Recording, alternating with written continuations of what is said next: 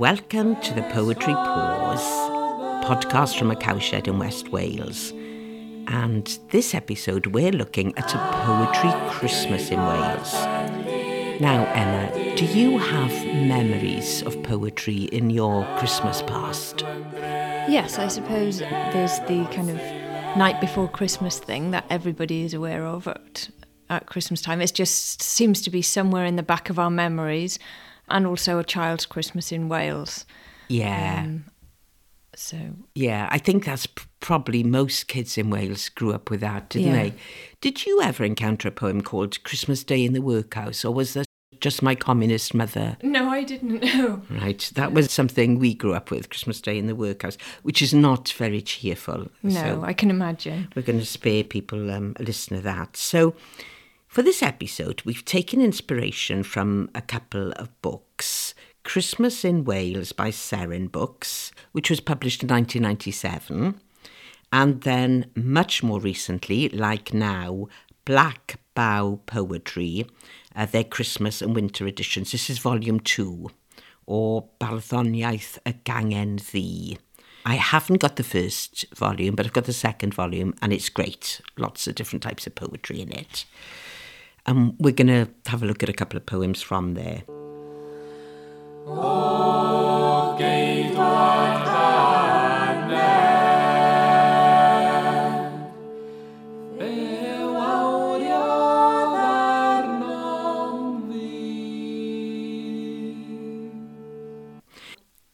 Emma, when we were preparing this, you helpfully categorised the Christmas poetry we were looking at into three sections.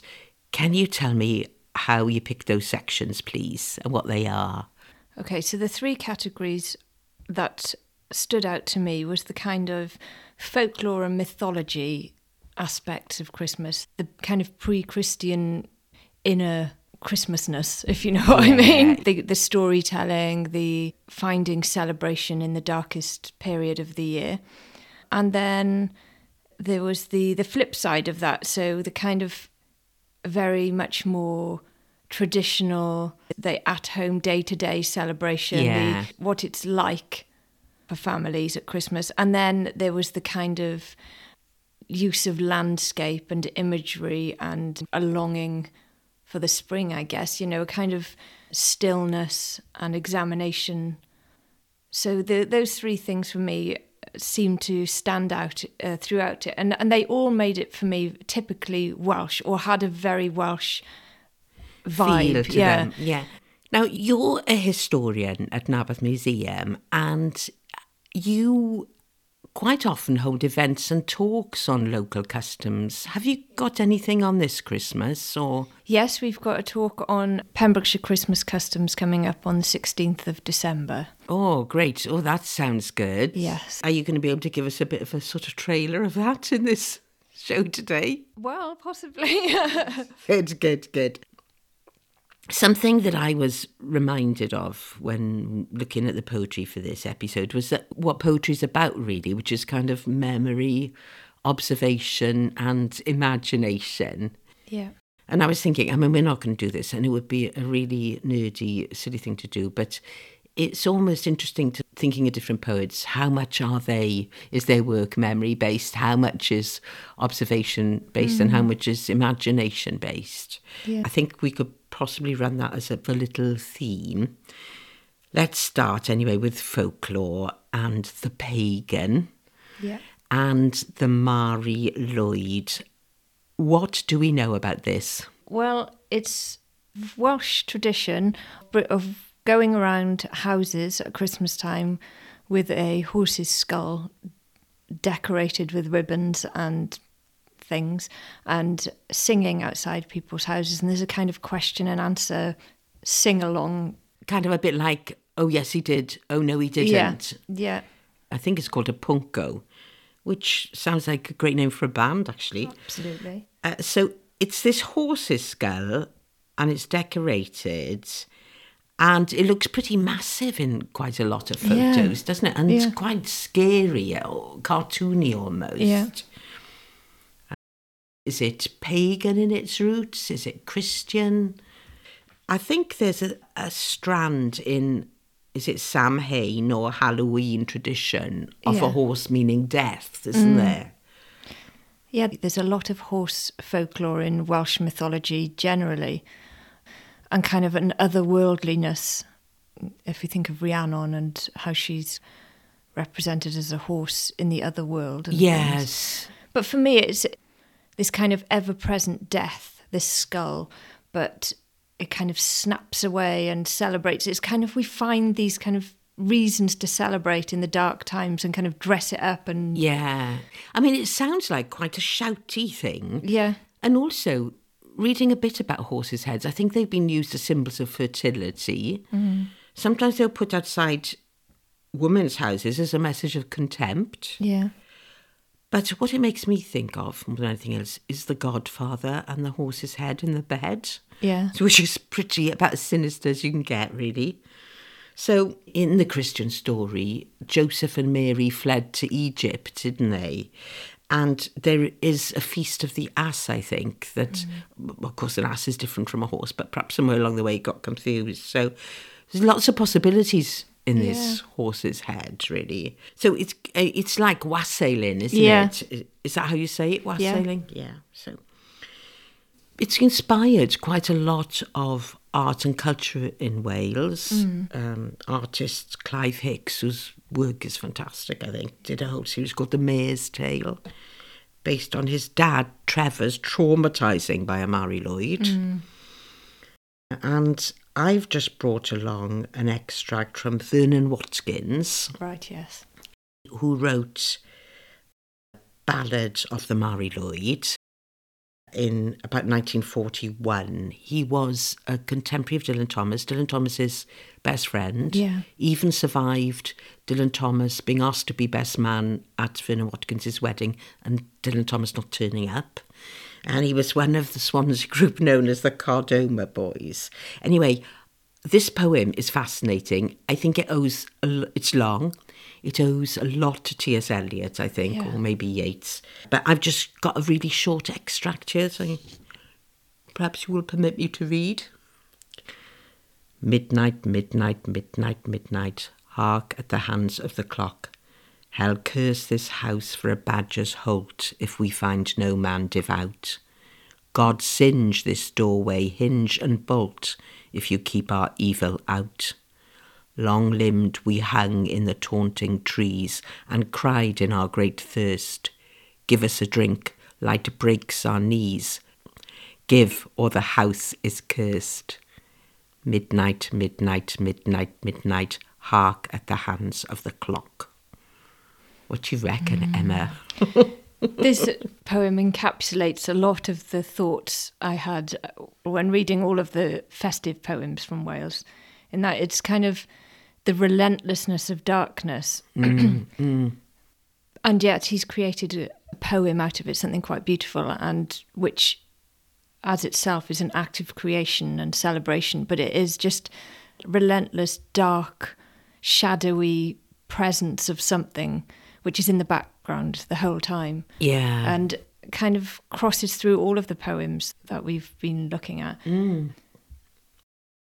Again, with the tradition, there's a lot of history of ghost stories around Christmas as well, and this dark time of the year, and it, I think it ties into that a little bit. Yes, yeah, yeah, the uh, sort of other worlds, Yeah. isn't it? Uh, now, in the Black Bough edition, uh, the editor is Matthew M.C. Smith, and he's written a poem about the Mari Lwyd called Visitation. Can I invite you to read that, please, Emma? Yes. Visitation, Mari Lwyd. Horror a horse skull. Bargain its bygone breath with death. The shock and shake of shell flays the air with its ribbon tail. Flails, tails, natters, rattles against glass. Thumps, clunks, doors ajar, stealing heat to slate sheen street. It reels, mocking here's eyes and now's skin, twists out the old tongue. The mare's stare stuns a mortal's grimace. It lays bare a man to his knees, scything. He staggers, siding, sliding out from the hollow white skull, tearing down. The crazed stars are its crown. The skull careers, leers to fears, death's dance in time's town. Draw it back into its sack, dumb it down to its dark. Another bargained breath exhaled. Great. You really sense a sort of motion there, don't you, of this kind of Mari Lwyd, the pres- sort of crazy procession and everything. Yeah. I mean, I love the rhythm in The Crazed Stars Are Its Crown, The Skull Careers, Leers to Fears, Death's Dance in Time's Town. Um, it's a love of words, very befitting a poet from Swansea, I think. Yeah, absolutely. yeah. Yeah, but it's it's filled with kind of horror, like the kind of scary imagery again. And I can feel the passing of time, you know, in the rhythm. Yes. It's it's trying to catch up with you all the time, death and darkness and but it's quite a carnival, a, a celebration. Yeah, yeah, yeah, yeah. It is interesting in poetry, I think, how longer lines often give it a kind of momentum because yeah. it has got quite long lines yeah. in it. And it snaps. I can kind of feel the, yes. the snapping jaw of the of the skull. Yeah, it's yeah, yeah. It's very evocative, isn't it? Okay, well, you know, we could spend all day with the pagans actually, because there were some other Christmas traditions in Wales, weren't there? There was Calennig, which is going round and asking for money. Mm. And in some places, they threaten people by squirting water, which sounds a bit of a laugh, actually. Yeah. I would have quite liked to do yeah. that. Maybe do a revival. We'll um, do that this afternoon. Yeah, or, mm. or you could stand outside a pub, couldn't you, with a big sort of water jet? Yeah. And the holming, which is a bit sort of sadistic. So the last person to get up on Christmas morning gets beaten by holly branches, yep. mm. each to their own. but some people might quite like that. And then there's toffee or taffy making. Yeah. That still feels quite familiar, doesn't it? The kind of yes cooking of sweets and yeah, like stir it up yeah. Saturday or whatever they call it, or yeah. stir it up Sunday. Yes, I do think it's interesting. You know, I keep an eye on what's happening in the media generally, anything with a Welsh theme, and in the past year, some young women have come to prominence in horror. So there's a film out called Saint Maud's, which mm. has had wonderful reviews, and the young star of that is called Morfydd Clark, and she actually incants in Welsh. Yeah. In it, she's a nurse, a carer with a you know highly interesting past, and then there's been a film called Censor made by Prano Bailey Bond, who's a young Welsh woman film director. Mm. Again, got a lot of acclaim. And I've read some short stories by a writer called Lucie McKnight Hardy, and they're fantastic. They're quite gothic and very stripped back horror stories. And she was brought up next to a chapel in a village in West Wales. Mm. And the, a lot of the stories are set there. So I think there is something in the ether, you know, an yeah. interest in all this. Mm maybe we should start to revive the Maori movement, you know. Definitely. We get a few Maoris and start to sort out the world. Yeah. Right.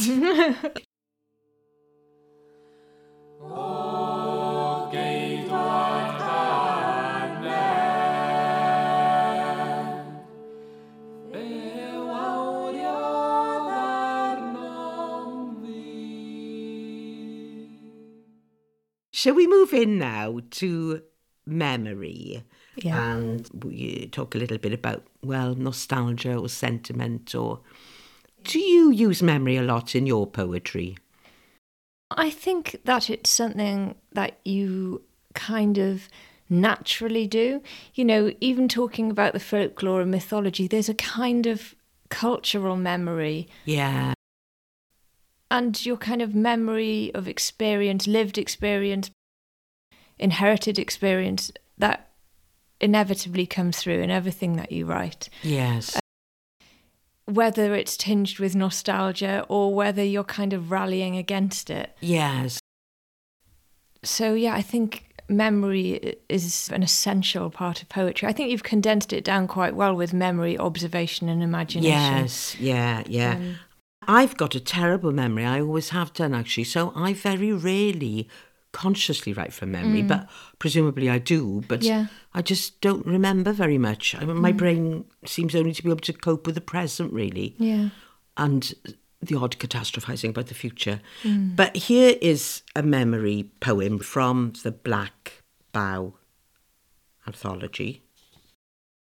Do you want to read this or shall I read it? Go on, you read this one. Okay. I don't tell anyone I do this, but I hold something back every year after burial. Boxes return to attic's dust, their sparkle now shadow. I hold something back from distance. Something so small, a simple thing, like I held your scent, the caress of your palm, on my chest, your breath on my skin when you were my being. I hold something back every year. An old ornament to pull out from the jacket of January to remind me that we're circular, that snow falls but the sun melts. I hold something back every year, after the burial, something simple, to recall how we once hung holly with hope. Hmm. What do you reckon to that? I think it's, again, it's obviously about personal memory, but it's also about holding on to the hope of getting through winter Yes. each year. Yes. You know, again, the bauble, some beacon of, Yes. of that this time will pass and that the sun will come out again. Yes, yeah, yeah. I love this poem because it's written in very direct, simple mm. language. So it almost sounds like conversation. But somehow you've no doubt at all this is about a person who meant a great deal. It's not Yeah. fakey at all, this. No. It's really thought through, isn't it? And you can hear when you're reading it as well, you say the line, I hold something back, and then you feel like you're holding that before you move on to the next. Yeah, it's actually very cleverly constructed, Mm. I think. So we'll get a copy of that to show everybody Yeah. on the site.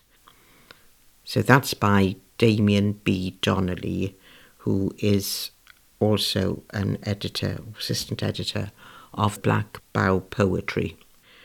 Okay, shall we move now then? If we're talking about nostalgia, we've included Dylan Thomas here because although A Child's Christmas in Wales is not a poem, it is so well known and the language is poetic that I, I thought really we could have missed him out.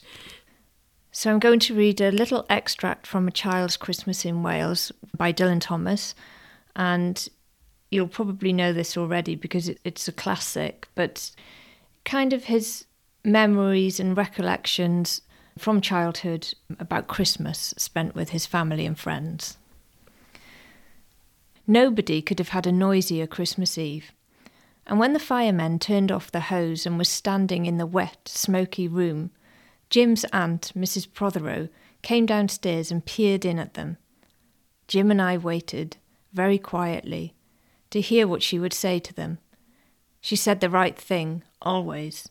She looked at the three tall firemen in their shining helmets, standing among the smoke and cinders and dissolving snowballs, and she said, Would you like anything to read? I love that. I love it. Because, of course, we all think she's going to say, Would you like anything to eat? Yeah. Marvellous. Great. So, we should talk about the other big Thomas beast of poetry now, R.S. Thomas, Yeah. who, quite surprisingly, I think, has written lots of small poems about Christmas. Yeah. Quite a contrast from um, Dylan Thomas. Yes, I mean, this is. If we find a child's Christmas in Wales sentimental or cloyingly nostalgic in any way, then a good shot of R.S. Thomas will put us straight on that. I'm not sure. I, I find, like, if you can't be nostalgic at Christmas, when can you be? Yeah, yeah. He's also written A Winter's Tale, Dylan Thomas, a poem. And it's similar use of language. It's imagery upon imagery upon imagery. It's like putting on extra jumpers. It's kind Yes. like snuggly and. Yeah, immersing yourself in it really, sort of Yeah. totally, yeah. Do you want to read any of that? And the stars falling cold, and the smell of hay in the snow, and the far owl warning the, among the folds, and the frozen hold flocked with the sheep. So it's and, and, and. There's yeah, more and more and more. It's just, you wallow in it. Yeah. Would you Would you like to read an R.S. Thomas? Shall we do one each, Emma? Yep. Lost Christmas. He is alone. It is Christmas. Up the hill go three trees, the three kings. There is a star also over the dark manger. But where is the child? Pity him. He has come far like the trees, matching their patience with his. But the mind was before him on the long road. The manger is empty. Wow. I mean, the more I read R.S. Thomas, the more I think his imagination was extraordinary, actually, because that's Yeah. such a sort of powerful trope. Yeah. The child not being there. Yeah. Oh, very. It's stark, isn't it? It's yeah, it's stark and it's kind of grim and confrontational. yeah. And how does it reflect on his own relationship with Christianity? He's a practicing clergyman. Yeah. Amazing, really. Mm. Very To be questioning, yeah. Yeah. Yeah, I think there are a couple of other poems where there's the child is missing again, but this one is very stark. So I'll read Christmas Eve now. This comes with a warning. This is not merry. So Christmas Eve, erect Capital's arch, decorated with the gilt edge of the moon. Pave the way to it with checks and with credit. It is still not high enough for the child to pass under, who comes to us this midnight, invisible as radiation. That is such a sort of harbinger. Mm. He, I mean, that was in 1995. Yeah. And I think there's sentiment in there that a lot of people feel now, Yeah. actually. Christmas is you are going through capitalism's arch in a mm. way. Yeah. And the child is coming to us invisible as radiation. Mm. This is not a good child. No. This is a child that can cause absolute mayhem. Yeah. He, he was a remarkable poet, He wasn't was. he? I think, you know, even if whatever you, you th- believe as an individual person, you can't help but admire the kind of direct getting right to the point. You know, he there's no there's no woolly jumpers in this. This is No, absolutely. And I know people like to compare Dylan Thomas and R.S. Thomas a lot, but they were very different and they brought very Yeah. different things, didn't they? And I think R.S. Thomas's ideas are extraordinary, Mm. actually. Um, Yeah. And of course, Dylan Thomas's use of languages. Right. Well, we've got another episode coming up on R.S. Thomas, so that's so that's something for you to look forward to if you like him.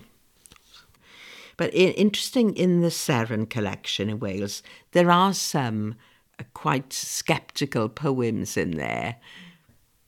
Um, this is an extract from An Adult's Christmas in Wales by Stuart Nolan, and it appears in the book Christmas in Wales. 295 cigarettes, 5 cigars, 12 games pool, 1 6, lost 5, 1 void, 4 games dominoes, 1 1, lost 3, 1 game darts, abandoned, 1 game piggy in the middle with full beer can, unremembered, 12 plays jukebox, 4 plays bandit, unsuccessful, 3 vomits, 1 blackout, duration 2 hours, 1 successful adultery, 5 attempted adulteries, 3 fights, undefeated. Well, it's a time for kids, isn't it? I love that. I mean, that so sums up Christmas in Yeah. Carmarthen, where I grew up. Three fights or one adultery, Yeah. three vomits.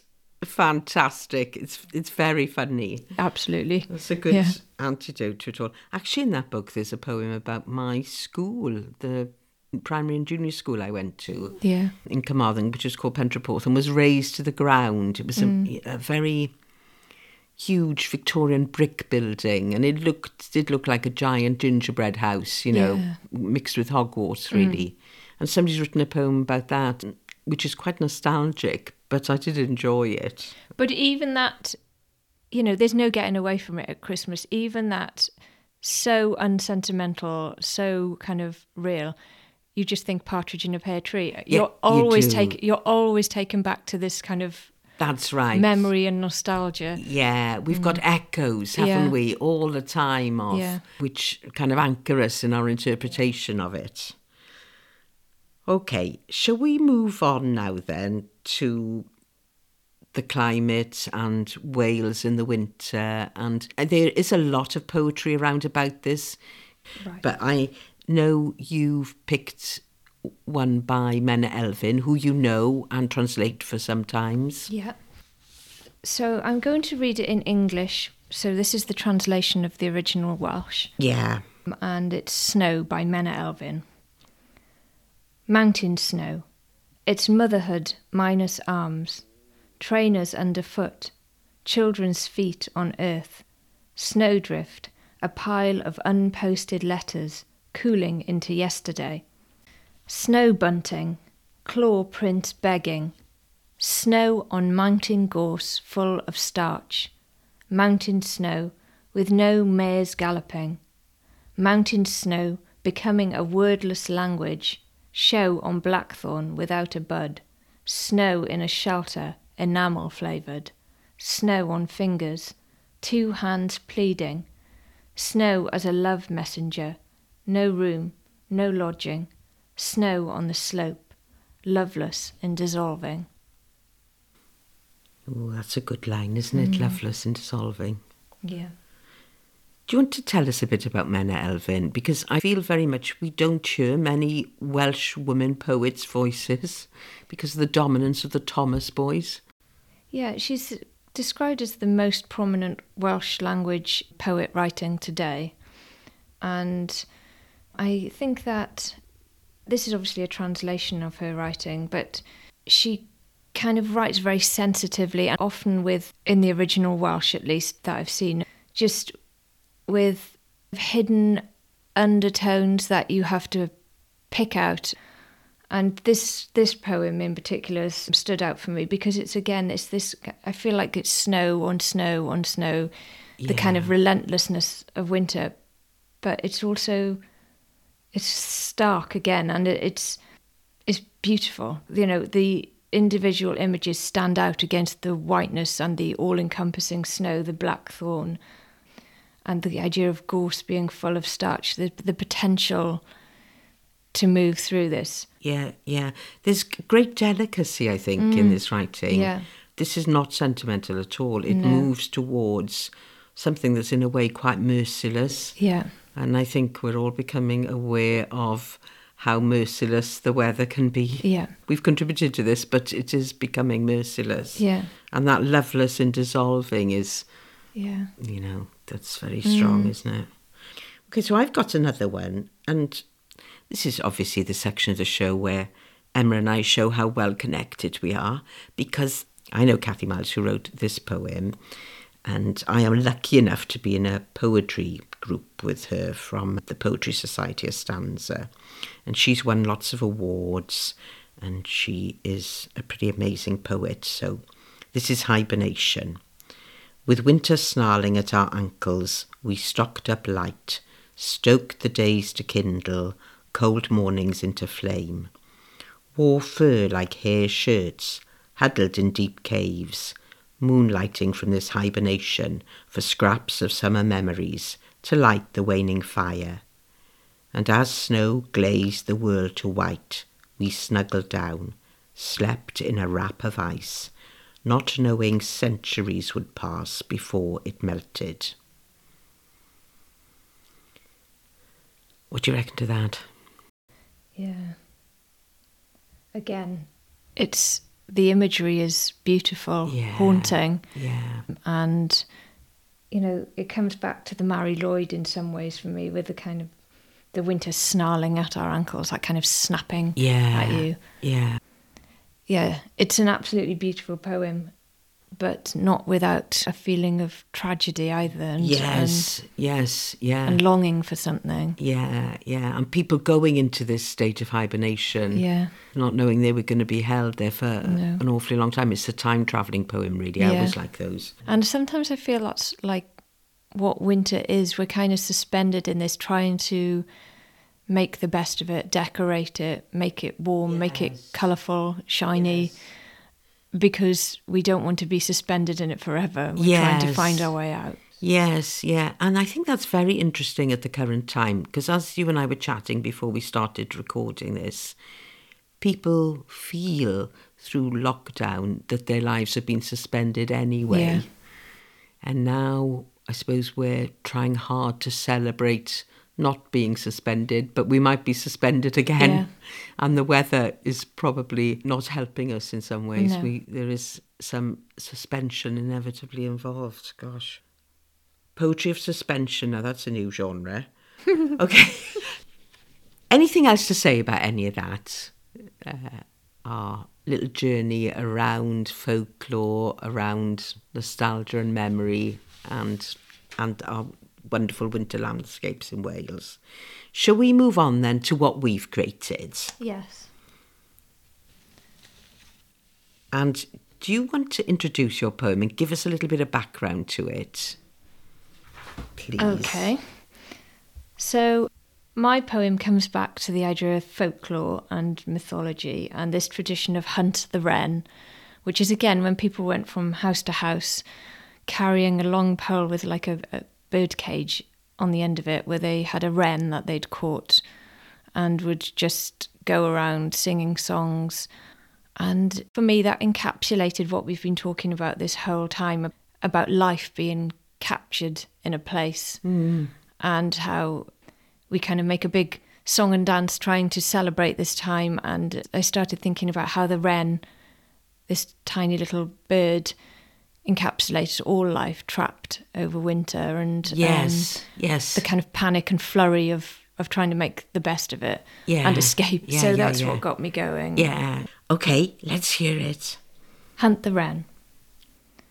Let's put it in a box, this tiny thing, this bone, this beak, this feather, this wing, this grit, this voice, this light, this flight, this panic of life kept swaddled up tight, in a rainbow of ribbons, a shower of stars, a warm winter wassail dissolving the shards that pierce all resolve and sear in reverse, form crystals in blood cells, dividing to fear.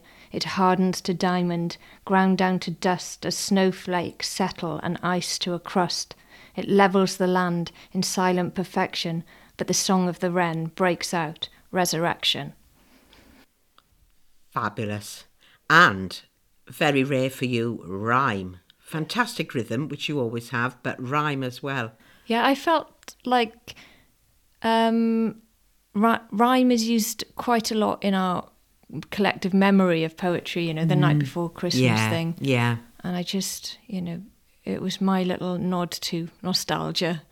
Yeah, it's really good. And it's laid out in a very interesting way. And again, listeners, if you would like to see Emma's poem, we'll have it up on the website and on social media so people can see how it sounds on the page. That is great. I love it. Can we hear your response poem? Yes. Can you tell us a little bit about it? Uh, yes. Uh, so I wrote this on Friday night, which was extremely stormy here. And I'm very interested in sort of paranoia and people watching each other and bad things like that. I started to think about what it would it be like if the Mari really returned and what would they do. And I have to say, this is quite an attractive proposition to me. It could be something to do in the middle of Pembrokeshire during the winter months. So this is called The Return of the Mari, and it is very much based on the Vernon Watkins extract that I read earlier. World end, world end, world end, world end. Listen to the blast and the blow. Yes, you'll say you deserve such a pile, but we've been watching you for a while. Gas guzzler, lights on, fast food in hot tub, emit and kill between here and golf club. We've no choice now but to fight tribe with tribe, though we don't like such a threatening vibe. Our horse heads are ready, our rat bags full. We're here to evict you. It's push now, not pull. World end, world end, world end, world end. Listen to the blast and the blow. That is just it's not it's not nostalgic at all. it's not. It's really um, menacing and it's evil. It's menacing. I I love it. The, again, it's that what we've seen it through quite a few of the poems. The repetition, the relentlessness of the kind of world end. Yeah. There's no, uh, there's no, um, there's no January in your poem. It's like no. it's ending. Yeah, you're stuck at the end of December. You're never going to get out of there. We've these, really cheered everyone up yeah, about Christmas. These Maris are going to get you. yeah. They're lurking in the Pembrokeshire trees. Yeah. Okay, great. Well, I think we've certainly been inspired by these great collections and the theme of Christmas. I thought we should leave the last word to Dylan Thomas. Should we should we split the reading of this? Yeah. This is another little extract from Child's Christmas in Wales uh, to end up, up this episode. If you've got any wonderful Welsh poems and you'd like to send them over, we would love to see them. And thanks for listening to this episode, A Poetry Christmas in Wales. okay, here's Dylan Thomas once more. Auntie Hannah, who had got on to the parsnip wine, sang a song about bleeding hearts and death, and then another in which she said her heart was like a bird's nest, and then everybody laughed again, and then I went to bed. Looking through my bedroom window, out into the moonlight and the unending smoke coloured snow, I could see the lights in the windows of all the other houses on our hill, and hear the music rising from them up the long, steadily falling night. I turned the gas down I got into bed. I said some words to the close and holy darkness, and then I slept. Thank you, Dylan Thomas. Thank you, Emma. Nadolig llawen to you all.